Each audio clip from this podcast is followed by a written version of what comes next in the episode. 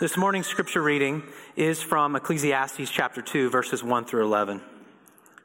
I said in my heart, Come now, I will test you with pleasure. Enjoy yourself. But behold, this also was vanity. I said of laughter, It is mad, and of pleasure, what use is it? I searched with my heart how to cheer my body with wine, my heart still guiding me with wisdom, and how to lay hold on folly, till I might see what was good for the children of man to do under heaven during the few days of their life. I made great works. I built houses and planted vineyards for myself. I made myself gardens and parks and planted in them all kinds of fruit trees. I made myself pools from which to water the forest of growing trees. I bought male and female slaves and had slaves who were born in my house. I had also great possessions of herds and flocks, more than any who had been before me in Jerusalem. I also gathered for myself silver and gold and the treasure of kings and provinces. I got singers, both men and women, and many concubines, the delight of the sons of man. So I became great and surpassed all who were before me in Jerusalem. Also, my wisdom remained with me. And whatever my eyes desired, I did not keep from them. I kept my heart from no pleasure, for my heart found pleasure in all my toil, and this was my reward for all my toil. Then I considered all that my hands had done, and the toil I had expended in doing it, and behold, all was vanity and a striving after wind, and there was nothing to be gained under the sun. This is God's word. Please be seated.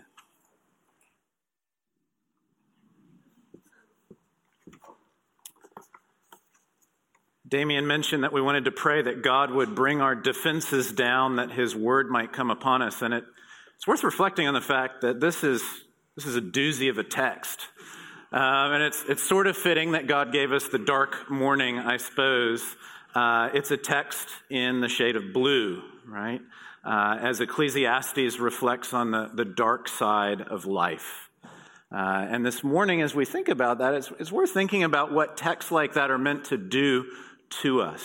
I'm reminded of, of words by one of my favorite authors, um, the remarkable Southern writer Flannery O'Connor. Uh, she said that literature which mirrors society would be no fit guide for it. Um, Literature which mirrors society or simply says what we expect, what we want, what we treasure, what we take for granted would be no fit guide for us. It wouldn't help us in many way. Or her contemporary, Franz Kafka, put it this way. He said, If the book we're reading doesn't wake us as with a fist hammering on our skull, why then do we read it? We'd be happy also if we had no books, and such books as make us happy, we could, if need be, write ourselves. But what we must have are books that come on us like ill fortune and distress us deeply, like death. A book must be an ice axe to break the sea frozen inside of us. I would suggest Ecclesiastes is an ice axe. Ecclesiastes is grotesque Ecclesiastes makes strange what seems so commonplace in our life. And this morning, as we consider the search for pleasure and happiness, I think we'll find that this text helps us to look at it from a markedly different angle than we otherwise ever would want to. And the first thing I think we see here, particularly as we look at verses 4 to 9, is the reward of happiness, the reward of happiness. As we look at those verses, we read uh, these things I made great works. I built houses and planted vineyards for myself. I made myself gardens and parks and planted in them all kinds of fruit trees. I made myself pools from which to water the forest of growing trees. I bought male and female slaves and had slaves who were born in my house. I had also great possessions of herds and flocks, more than any who'd been before me in Jerusalem. I also gathered for myself silver and gold and the treasure of kings and provinces. I got singers, both men and women, and many concubines, the delight of the children of man. Did you catch the verbs? Made, gathered, built, got. Did you catch the subjects? I, I, I. I gathered, I got, I built, I made. What might our words be today if, if we were to be as candid as the teacher here? I streamed, I downloaded, I posted, I texted to be sure. I scheduled, I traveled, I attended, I partied, no doubt. We too build networks of friends and a reputation to match. We gather resources and skills so that we can manipulate and control situations. We take to roller coasters and parks. We go on concerts and trips. We live for the next weekend and we seek to make it a greater thrill than the one before. This section describes the way in which we build and we acquire, we consume, and we long for more. Notice verse 9 though. So I became great and surpassed all who were before me in Jerusalem. Isn't it interesting that what King Solomon, the teacher or professor, can say of himself is unique, sets him apart above not only those of his day, but those who've come before him, is what is rather commonplace for you and I today. Um, if you have a credit card, you can basically access most of the pleasures of which the teacher describes here. What would have been almost exclusively the terrain of the king and the aristocratic elite, the 1% in that day, way back in the day, is now so commonplace in modern society. It's worth noting that there's a remarkable shift. Our ability to have time for leisure, our ability to travel, our ability to acquire and to consume. You may have to pay for it someday, but you can have it now. That is markedly different. And we do well to be alerted by that as we read on. That the ills and the struggles that the king and the king alone can express in a certain way back then are so commonplace, so ordinary today. And that brings us to the second thing the trouble that's listed here, the vanity of this happiness and pleasure. We see it in the first two verses and in the last two verses, bookending the section. We see it, for instance, in verses 1 and 2. I said in my heart, Come now, I'll test you with pleasure, enjoy yourself. But behold, this also was vanity. That word that we have spoken of in past weeks as vapor or mist, something that seems substantial but dissipates and is shown to be false and fleeting, insubstantial. And he goes on, he says, I said of laughter, it's mad. I said of pleasure, what use is it? Speaking of the external show of happiness and the internal feeling of delight, both are, are futile. They're useless. And we pick up what he says in verse 10 Whatever my eyes desired, I did not keep from them. I kept my heart from no pleasure. For my heart found pleasure in all my toil, and this was my reward for all my toil. Then I considered all that my hands had done and the toil I'd expended in doing it, and behold, all was vanity, striving after the wind, and there was nothing to be gained under the sun. We read something similar this week if you've been following along in community Bible reading. Uh, on Tuesday, we read from Jeremiah 2 this remarkable statement where God says, Be appalled, O heavens. Be shocked. Be utterly desolate, declares the Lord. For my people have committed two evils. They've forsaken me, the fountain of living waters, and they've hewed out cisterns for themselves, broken cisterns that can hold no water. Can you imagine the futility of, in the ancient world, trying to fashion cisterns that in the end prove to hold no water. How frustrating that must be. It'd be like uh, the experience we have of, of mowing back and cutting back the grass and the plants here in Florida, only to find in these summer months to come that next week, there they are again. That they've grown back out, that they're assaulting you again, and they demand attention yet again. It's as though you didn't accomplish anything. Why is pleasure vain? Why, why is the teacher so hard on the pathway to happiness by pleasure? Why are these cisterns broken. He says, I considered all my hands had done and the toil I'd expended in doing it. And behold, all was vanity. It was like striving after wind. Imagine the absurd image of someone striving, seeking to hug or to grab the wind. That's the absurdity that he wants you to have in mind as you consider the pathway of pleasure to happiness. Why is that? Why is laughter? Why is pleasure mad and futile? I'm struck by the observations of the, the Great Depression era writer John Steinbeck. He said this A strange species we are. We can stand anything God and nature can throw at us, save only plenty. If I wanted to destroy a nation, I would give it too much, and I would have it on its knees, miserable, greedy, and sick. Earthly pleasures and accomplishments, earthly pleasures as a pathway to happiness, prove futile, a striving after win for at least four reasons. At least four reasons. They don't satisfy, they don't actually provide that kind of uh, closure that we long for. Secondly, they diminish over time. It's never as fun the second time, it's never as good the next year. They're inconsistent.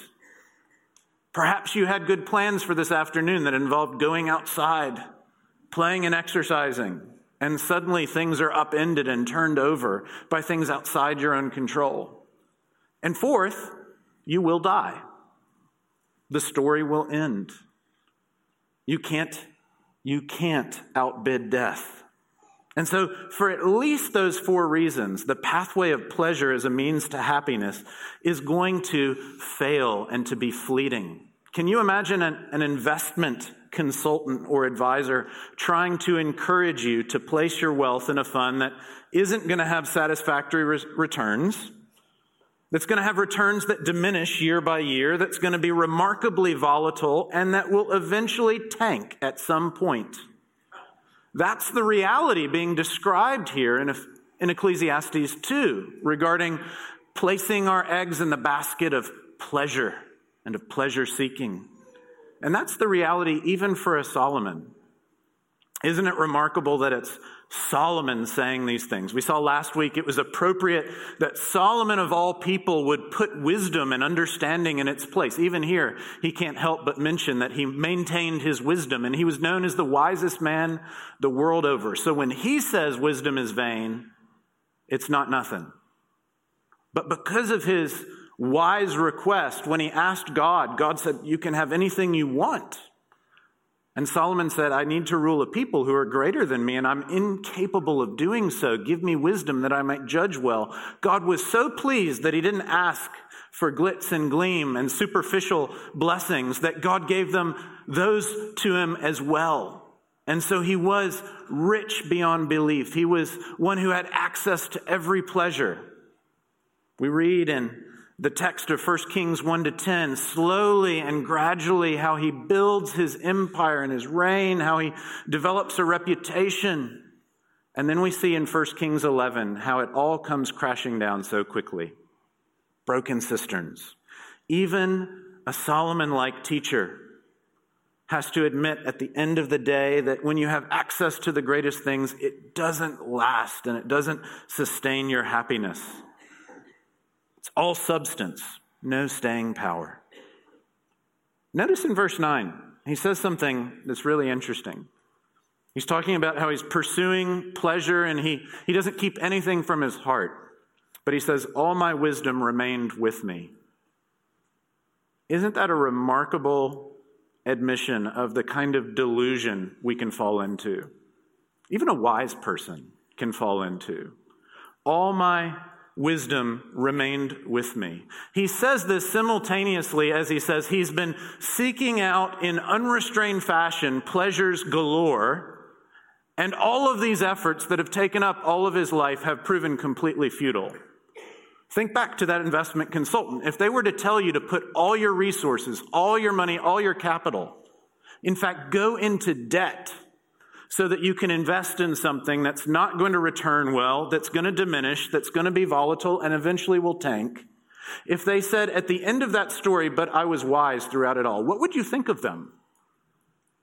I know what you'd think. You'd go write a bad comment somewhere on a website responding to their care, right? You'd have a cranky, nasty response about how they undid your entire financial future.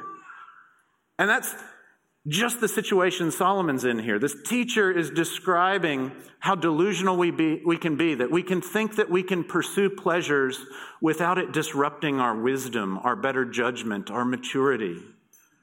We can think we can live this divided life, that we can pursue happiness here with no cost regarding how we relate to God.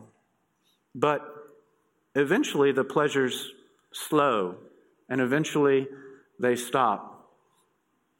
You kids know this. There are great new rides, and they're a delight. And you go and you anticipate, and you wait in line, and you get there, and your heart jumps and it's worth it every last bit. You say, Mom or Dad, let's do it again. But eventually, maybe a month later, maybe a season later, maybe two years later, the ride's not that exciting anymore. The air is just as humid, and the lines aren't any shorter. And that's the description the teacher's giving us here that pleasure is a vain pathway to happiness, that it just won't deliver in the end. But there's a third thing I think we need to see. A third thing that Ecclesiastes wants to point to hope for happiness. That there is a, a better way. And it's worth noting Ecclesiastes and the Bible and Christianity aren't unique in identifying that there's a problem here and that we need an answer or a solution. Our, our wider society would observe that most of us are, are struggling, most of us are unsatisfied, we're yearning for more. And so it's not for nothing that one of the largest sections in any bookstore where you can find one is the self help section. It's not for nothing that there's so many workshops and seminars. It's not for nothing that there's so many advertisements selling you on more, and the people are always smiling. Our wider society would, would tend to say that the reason you're not happy is that others are infringing on your pleasure. Mom and dad are looking down their nose at you your religious community, your church. It's cramping your style. Society at large is, is really making things unfavorable or uncomfortable for you. And so the, the way to enjoy greater pleasure and happiness is the pathway within. It's, it's the way of journeying into being what you want. Others completely forgotten of self expressiveness of shirking culture's demands and, and simply identifying who you want to be and what makes you happy. But we can observe what a century ago Sigmund Freud said about this. Freud, of all people, said, Our so called civilization itself is to blame for a great part of our misery. We say that. And we say also that we should be much happier if we were to give it up and go back to our own primitive conditions. I call this amazing because, however one may define it, it's undeniable that every means by which we try to guard ourselves against menaces from the several sources of human distress is a part of the same problem. Do you get that? Freud is pointing out that the race within is a, a race to someone who suffers all the same problems as those outside. That we're not somehow going to find greater pleasure under the sun by racing deeper down and within. And that's why it's so remarkable that Ecclesiastes points in a very different direction. We've got to jump ahead, but in chapter 13, you finally have words of hope, words of a different way. If all of Ecclesiastes beforehand is describing life under the sun, life in that dark blue hue, like it is this morning, life apart from God life simply on our own, then it's in chapter 13 that we finally see a different way and perhaps a new hope. We read in verse 10 the preacher sought to find words of delight, and uprightly he wrote words of truth. You catch that? He doesn't just want to speak truth, and he doesn't just want to speak uprightly, but he sought to find words that would delight us. In other words, the problem with all these varied pathways or searches for happiness isn't searching for happiness. It's searching for happiness in the wrong way. It's searching for happiness here under the sun, apart from God. We can read further in that chapter. Begin saying this Remember also your Creator in the days of your youth, before the evil days come and the years draw near, of which you'll say, I have no pleasure in them. Remember also your Creator. I think that's a remarkable prompt. We talked last week about how the chapter ends in calling us to fear God and keep His commandments, that this is the end or the goal of the matter. That chapter begins Remember also your Creator. The answer to our insatiable desire for more is not to search for the newer model, and it's not to dive deeper within, it's to go further out and to find a more radical solution. You know, when I was in college, I was buying my first car.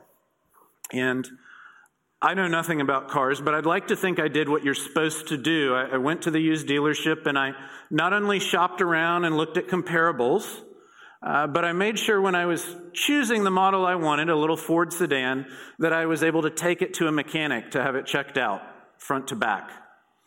And I'd, I'd like to think he knew what he was doing, but the way the story goes will make you question that as much as I have.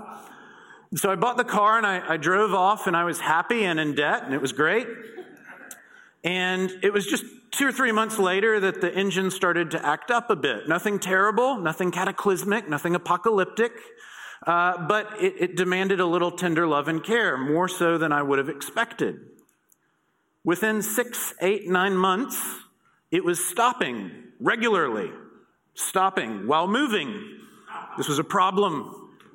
And I was seeming to go from mechanic to mechanic month after month when finally, and the amazing thing is I was about three mechanics in at this point, someone pointed out that this little Ford sedan somehow had a Mazda engine in it.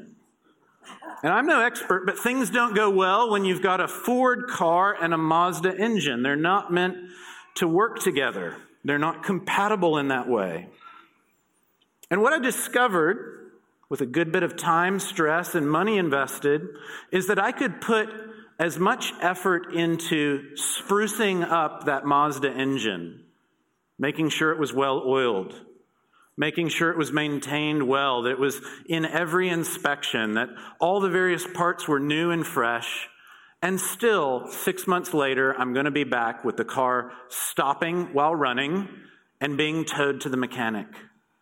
What was necessary for that car to be fixed was not finding newer, updated parts of the same sort, but rather the radical work of taking out that Mazda engine and putting back in a Ford engine, what it was designed to run on, so that it might actually function appropriately. I think we live that way often. We were made, we were designed to walk in a garden with God. And amidst all the other good things, all the other wonderful blessings, to find our hearts satisfied in God. And somewhere along the way, we got the idea that the Mazda engine would be a good idea. We got the idea that there would be things apart from or other than God that would fill us up and satisfy us. And typically, if you're like me, your response when you realize you're doing that is simply to seek, seek out a new piece or to get an oil change or to upgrade it, but to maintain the same strange engine, which eventually will frustrate, which surely will fail, and which will be costly to you and those around you. And what's absolutely essential, according to the professor here in Ecclesiastes, is the notion that we have to get the original engine back. That life under the sun can't be gimmicked and strategized. It can't be fiddled out and finagled. It can't somehow be souped up and supersized. That it is death. And that the only life we have is above the sun. The only life that actually delivers is a life that fits what we've already been called to worship with this morning. That last line that was read from Psalm 119, verse 37 Turn my eyes from worthless things Give me life in your ways. Remember your Creator. Fear God. There is a, a, Christian vision of happiness and of pleasure, of joy and of satisfaction. But as we read the Bible, we find that it's not circumstantial. It's not based on having the newest, the latest, or the most popular. It's rather based on being with God. We see the psalmist in what's perhaps my favorite verse in the whole Bible saying, You show me the path of life. In your presence is fullness of joy. At your right hand are pleasures forevermore. That's what it means to listen to and to own that prayer that God would turn us from looking at worthless things and that God would help us to find life in his ways, that we would know that there is pleasure forevermore and there is fullness of joy, greater joy and longer lasting pleasure than can be found anywhere else. That God is not a stoic miser or a Scrooge like parent. That God is the one who originally designed us to run on the right engine. And that in the gospel of Jesus Christ, we're not called to somehow turn down our desire for affection and satisfaction, but to orient it and direct it. To open the windows up and to look to sense God's favor and kindness from on high above the sun. And we see that pictured perhaps nowhere else as well as in the table we're about to come to. As we come to the table, we see that the great gifts of food and drink are taken and transfigured, that they're used to illustrate not just the satisfaction that our stomachs and our taste buds feel in God's kindnesses of this day of daily bread, but that they actually, by God's grace, are a means of enjoying the gift of heaven the bread of heaven, the fountain of living waters, the one who comes and dines with us, who longs, as he told his disciples in John 15, that their joy in him might be made complete. So, as we go this day, as we think about the remarkable access we have, the remarkable sense of control we often feel in pursuing pleasure, in doing it better next time, in getting more tomorrow, in having a better year this year. May we always remember that shy of changing the engine, short of looking above the sun, we will always bottom out and wind up in the mechanic's shop.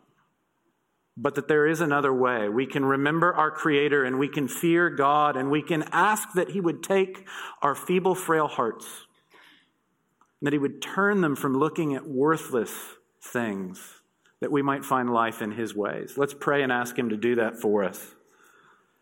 God, we thank you that you sent your Son. We're mindful that Jesus was tempted to look at other things and better paths. And yet he endured the cross, despising its shame for the sake of the joy that was set before him. He found his happiness in you, and he willingly sacrificed himself for us and we are overwhelmed. Our hearts are drawn up with, with great comfort, with great inspiration. And we pray that by your word you would strengthen us. We pray that by your word you would direct us. We pray that by your word you would draw us out of ourselves that we might surrender before you and others those worthless things that we so focus on and that so distract us from you. We pray that you might, by your word, Make us to know you as the only thing that satisfies, as that which is tastier, that which is more filling, that which is more satisfying than anything else. And so we pray that you would be our God and that in Jesus we might be your people. For it's in his strong name we pray. Amen.